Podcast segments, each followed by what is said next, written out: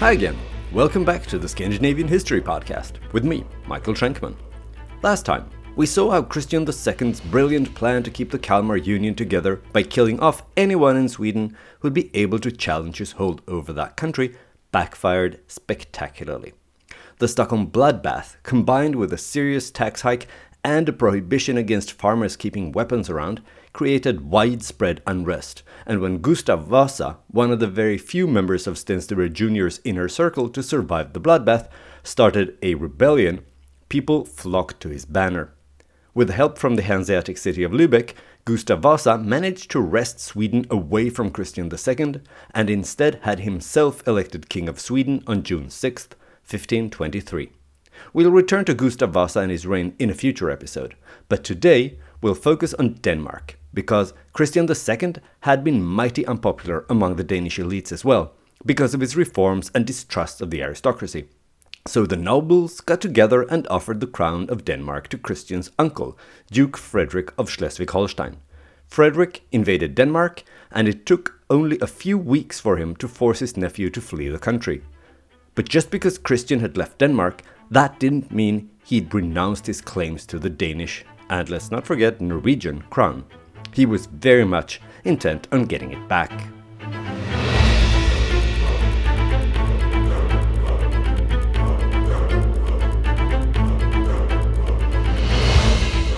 Episode 72 The Count's Feud.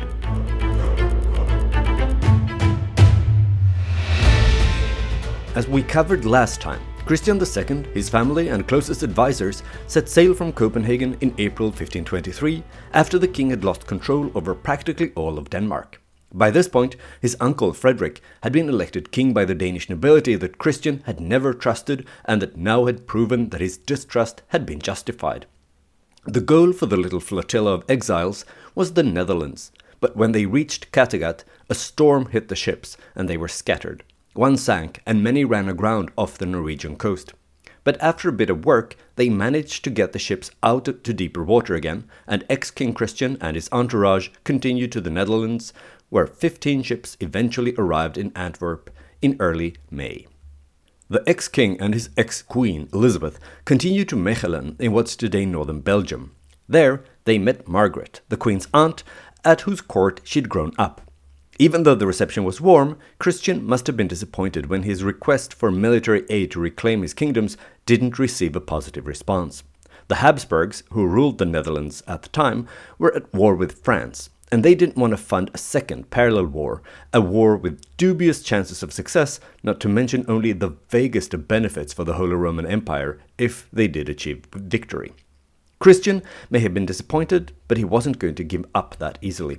Instead, he sailed to England to visit King Henry VIII and to try and convince the English king to loan him troops and money to oust his treacherous uncle Frederick. Christian arrived in summer and spent about a month in London. He was treated very well and was feted with endless parties and receptions, banquets and balls. Henry VIII said that he sympathized with Christian, he really did, but he couldn't give him any money right now. He was at war with Scotland, and it cost him a hand and a foot. He couldn't pay for a Scandinavian war any more than the Holy Roman Emperor could. So the former King of Denmark had to return to the Netherlands empty handed. If, at this point, he was tempted by the thought of spending the rest of his life in comfortable Dutch exile, he didn't succumb to the temptation. Instead, he and his wife left the kids, Prince John and his two sisters, Dorothea and Christina, with Margaret and went to Saxony to try and convince the ruling prince there to help finance their war of return. They hadn't chosen Saxony at random. That German principality was ruled by Christian's uncle, so he hoped to get a positive response from him. But Christian was once again disappointed. His uncle even refused to meet with the exiled Danish royals. Perhaps he was worried that aid to Christian would attract unwanted attention from the Holy Roman Emperor, who was already annoyed that Saxony had become a hotbed for the reformist message propagated by a certain Martin Luther, and so he wanted to keep a low profile. Even though Christian himself was a Catholic, he was interested in Luther and his ideas. Now, when he was traveling through Germany, he stayed close to Wittenberg, and in November 1523, he and Elizabeth went to hear Luther preach. Christian was apparently enthralled by both the content of the sermon and the charismatic person who delivered it. But he couldn't take this interest in Lutheranism too far. After all, he was dependent on his brother in law, the very Catholic Holy Roman Emperor, both financially and politically. If he ever wanted the slightest chance of reclaiming his crown, he couldn't afford to alienate the Habsburgs, whose support he still hoped he'd eventually receive. In the meantime, he tried to buy troops with his own money, and by that I mean the part of the royal treasury he'd managed to bring with him from Denmark. It didn't go very well. It wasn't exactly a secret that Christian had tried and failed to receive support from several crowned heads of Europe, and that his resources probably were far from unlimited. In the end, he sent four of the 15 ships that had sailed with him to Antwerp back to Copenhagen with supplies for the loyalists he assumed still held the city, eagerly awaiting his return. But when the ships arrived at Christmas 1523, they discovered that they were too late. The city had yielded to Frederick and opened its gates to the rebels long ago. Christian didn't even get his ships back. Humiliatingly, they and all the provisions were seized by his enemies and sold. Still, Christian wasn't ready to give up. In early 1524, he managed to set up a meeting with a younger brother of the Holy Roman Emperor named Archduke Ferdinand. Like all the others, he was sympathetic to Christian's plight, but Again, like all the others, he couldn't offer any actual support. What he did do, though, was to write a letter to his older brother, the Emperor, asking him to provide Christian and his wife, their sister Elizabeth, with a pension so they could live as befitted royalty. Ferdinand claimed that the Danish relatives lived in drab misery in their Dutch exile. But even though Ferdinand was interceding on behalf of Christian, the ex king apparently hadn't left a wholly positive impression on the Archduke, because he suggested that the emperor focus on helping Prince John claiming the Danish crown, sidestepping Christian II. In the summer that year, Elizabeth went back to the Netherlands to be closer to the children. Just like her husband, she'd become enamored with Martin Luther's ideas. But unlike her husband, she didn't have the political sense to keep quiet about it around her devout Catholic relatives, and she got into fights with both her Aunt Margaret and brother Ferdinand over religion.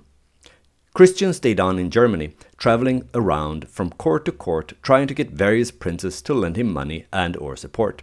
As a side project, he also had the New Testament translated into Danish, just as Martin Luther had translated it into German. When it was done, he sent a copy to Elizabeth in the Netherlands. Soon thereafter, in the fall of 1524, Christian returned to the Netherlands and was reunited with Elizabeth. Margaret, their hostess, was openly hostile by now because of their openness to Lutheranism.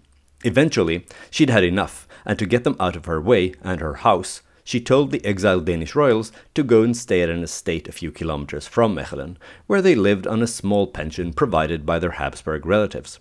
Even though they were given free housing, they struggled financially, and to make ends meet, they had to sell the remaining ships in their little fleet and even pawn off Elizabeth's jewels. To make matters worse, Elizabeth fell ill only a few months after the move, and on February 19, 1526, she died, only 24 years old. Soon after his wife's death, Christian left the children with Margaret and returned to Germany in order to make yet another attempt to drum up support. He also went to hear Martin Luther preach again, and remained in touch with the reformer. But when push came to shove, Christian decided to remain a Catholic, quite possibly because officially turning Protestant would have burned his bridges with the Habsburgs, and without them, he could say goodbye to his chances of ever reclaiming his crown. For eight long years, Christian tried to gather support to go to war with his uncle Frederick, but in the end, his tenacity paid off. In 1530, the war against France was over, and Margaret had died. When the Holy Roman Emperor once again had disposable income, and the hostile Margaret wasn't there anymore to dissuade her imperial nephew, Christian finally managed to convince his brother in law to give him money and troops in order to take back his crown. With this Habsburg backing, Christian managed to raise not fewer than 6,000 soldiers and 25 ships, as well as the supplies needed for his campaign. The plan was to primarily focus on Norway, which Christian assumed would be easier to take than Denmark. Then he'd use Norway as a springboard for the final attack. When he reached Norway, Christian would quickly take control over three key strongholds Bergenshus Castle in Bergen, Akershus Castle in Oslo, and Bohus Castle in the southeast, close to the Danish border. On October 26, 1531, the fleet set sail from the Netherlands. It was a risky time to go sailing, but Christian had chosen this unexpected time of the year on purpose. He hoped to reach Norway just before the winter storm set in, so that when Frederick realized where Christian had struck, he wouldn't be able to come after him before spring anyway. By then, Christian hoped to have Norway securely under his control. To avoid Frederick's spies finding out what he was up to, the destination had been kept secret to all except a select few. Most people involved thought they were sailing directly for Copenhagen. They managed to keep the plan secret, but that didn't mean it was smooth sailing for the fleet. Quite literally. Soon after leaving the Netherlands, the fleet ran into a severe storm on the North Sea. It lasted for several days, and it scattered the fleet. Some ships ended up in England, others in Jutland. But the fleet reassembled relatively quickly in northern Kattegat. Once they were back together and ready to resume their voyage, another storm hit. Christian just could not catch a meteorological break. Three days later, what was left of the fleet sailed into the Oslo fjord. Out of the 25 ships that had left the Netherlands, only four made it to Norway. Christian's force had been reduced to only 1,000 men.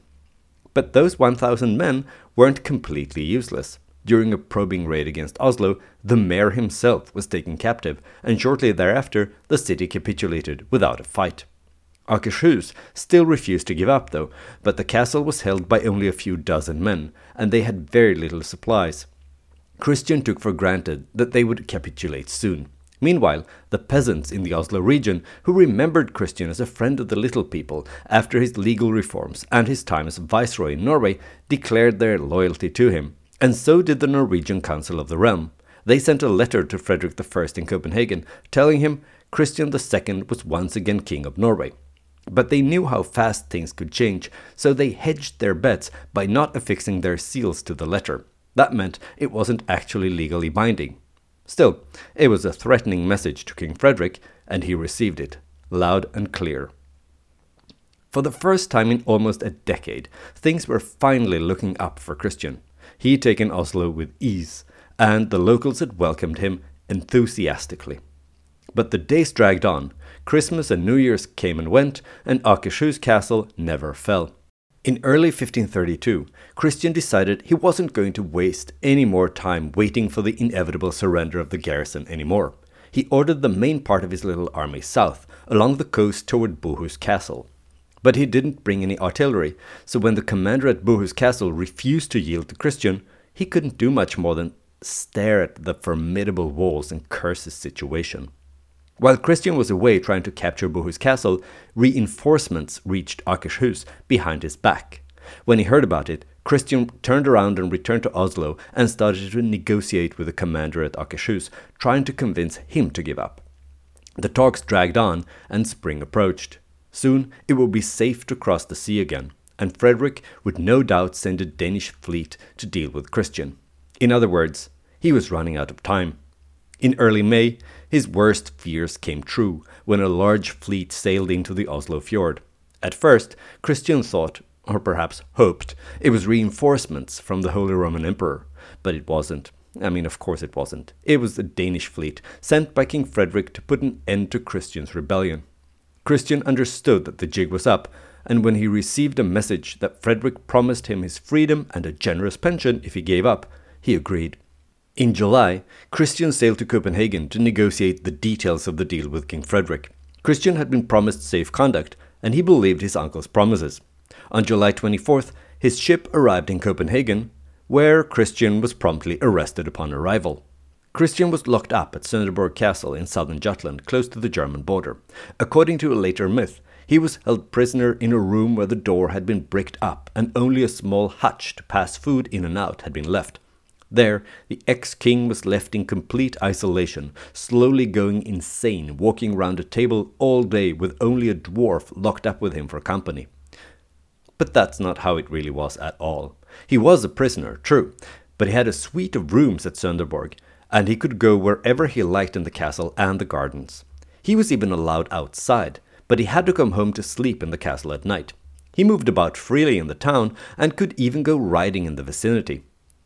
All things considered, Christian II was treated pretty leniently.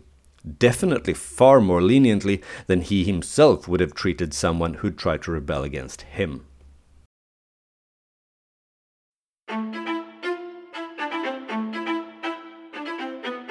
So King Frederick managed to hold on to his crown despite Christian's best effort to snatch it back.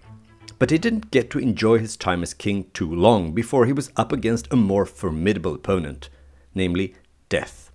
Frederick died in 1533, and his death triggered yet another political crisis, an even bigger one than Christian's failed rebellion. Unfortunately for everyone who was hoping for peace and quiet in Denmark, there were two candidates to take over the throne Frederick's sons, John and Christian.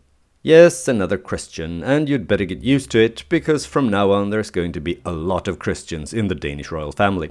Anyway, the Council of the Realm, dominated by the bishops, wanted John to become the next king because, just like most of the council members and certainly all the bishops, he was a Catholic. In the last few years, the teachings of Martin Luther had been spreading in Denmark, just like in Germany, and the council wanted to stem this tide of heresy as they saw it. The problem was that John was only a 12 year old child, so he was less than ideal as a ruler of a country.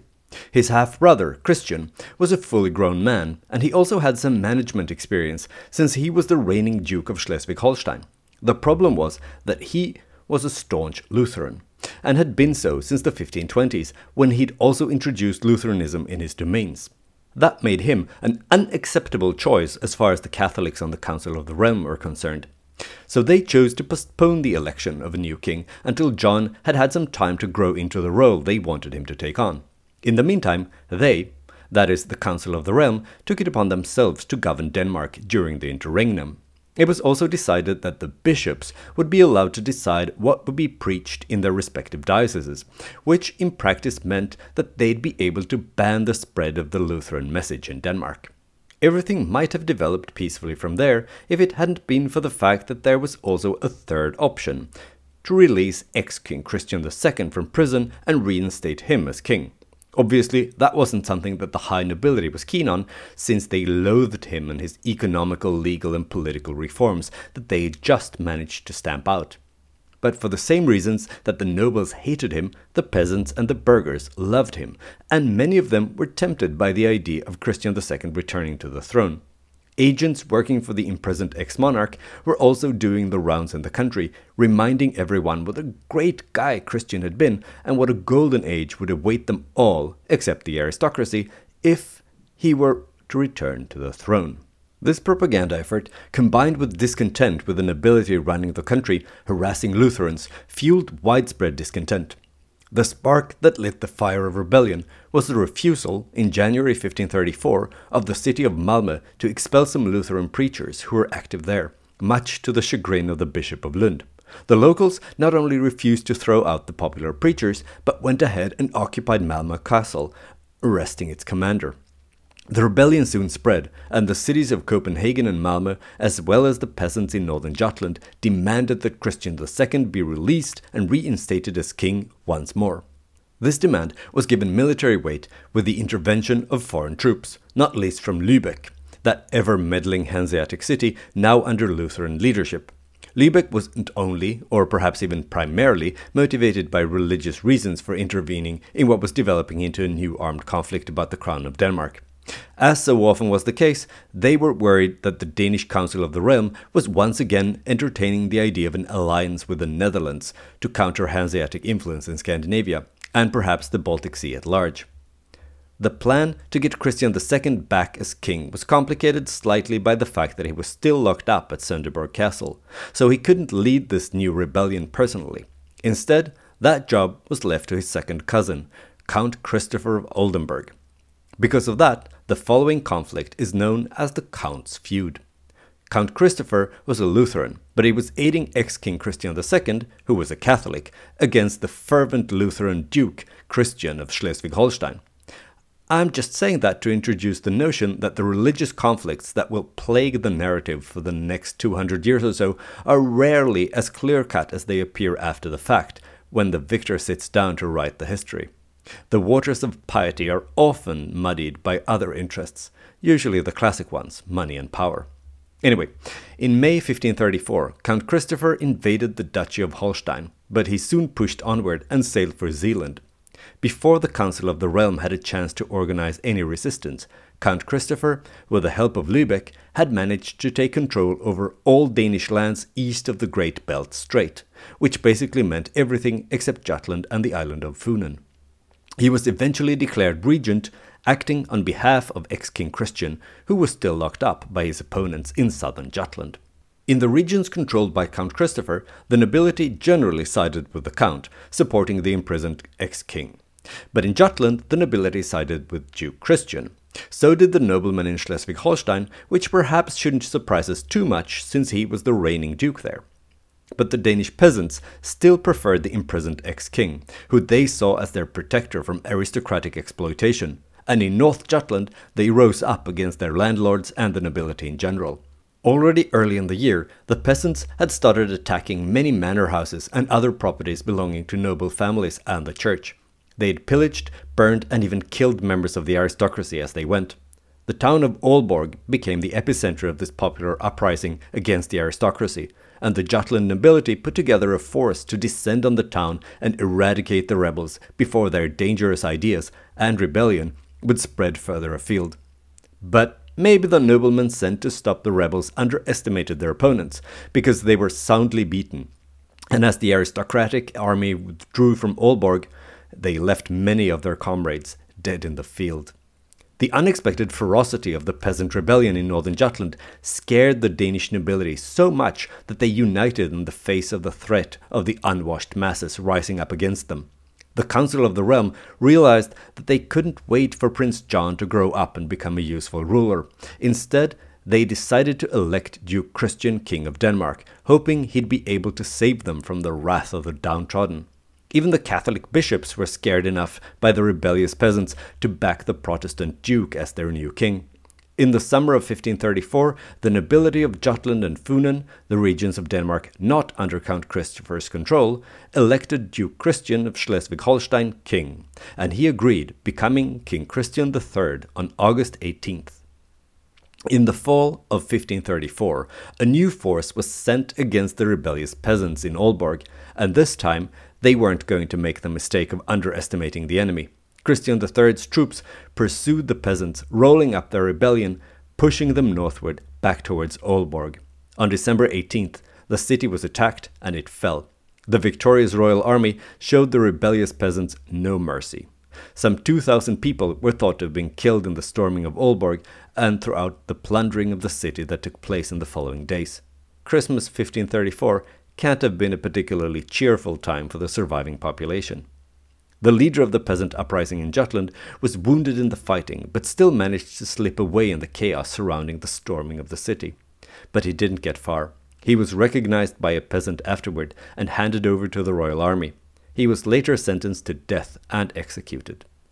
So the new king had managed to eliminate the threat of the peasant rebellion in Jutland. An added bonus to now having a leader who knew how to run a country and how to manage a military campaign was that Christian III would be able to bring in help from abroad in his fight against Count Christopher. The new king was married to Dorothea of Saxe Lauenburg, and that made him the brother in law of none other than King Gustav Vasa of Sweden, whose acquaintance we made in the last episode when he broke away Sweden from Denmark and the Kalmar Union. King Gustav of Sweden was more than happy to assist his brother in law against his old nemesis, ex King Christian the Tyrant, and so he agreed to send Denmark financial and military aid. To that end, a Swedish force crossed the border into Halland and put Varberg Castle under siege, while they also took the opportunity to burn and pillage more widely throughout the region. The Swedes also invaded Scania, and as they moved southwest through that region, the Swedish soldiers burned and pillaged with a depressing predictability.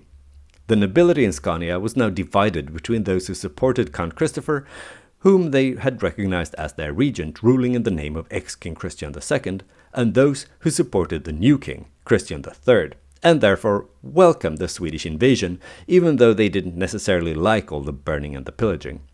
The commander of Helsingborg Castle on the Öresund Strait belonged to those who supported Count Christopher, and so the Swedish army, backed up by the Danish nobles loyal to Christian III, marched on the town, reaching it in January 1535. They were met by a first line of defense outside the castle walls. The defensive force was made up of soldiers from Lübeck and Malmö.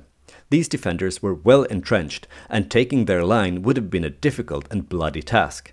But in a dramatic turn of events, the commander of Helsingborg Castle switched sides, turning the castle artillery on the defenders outside the wall.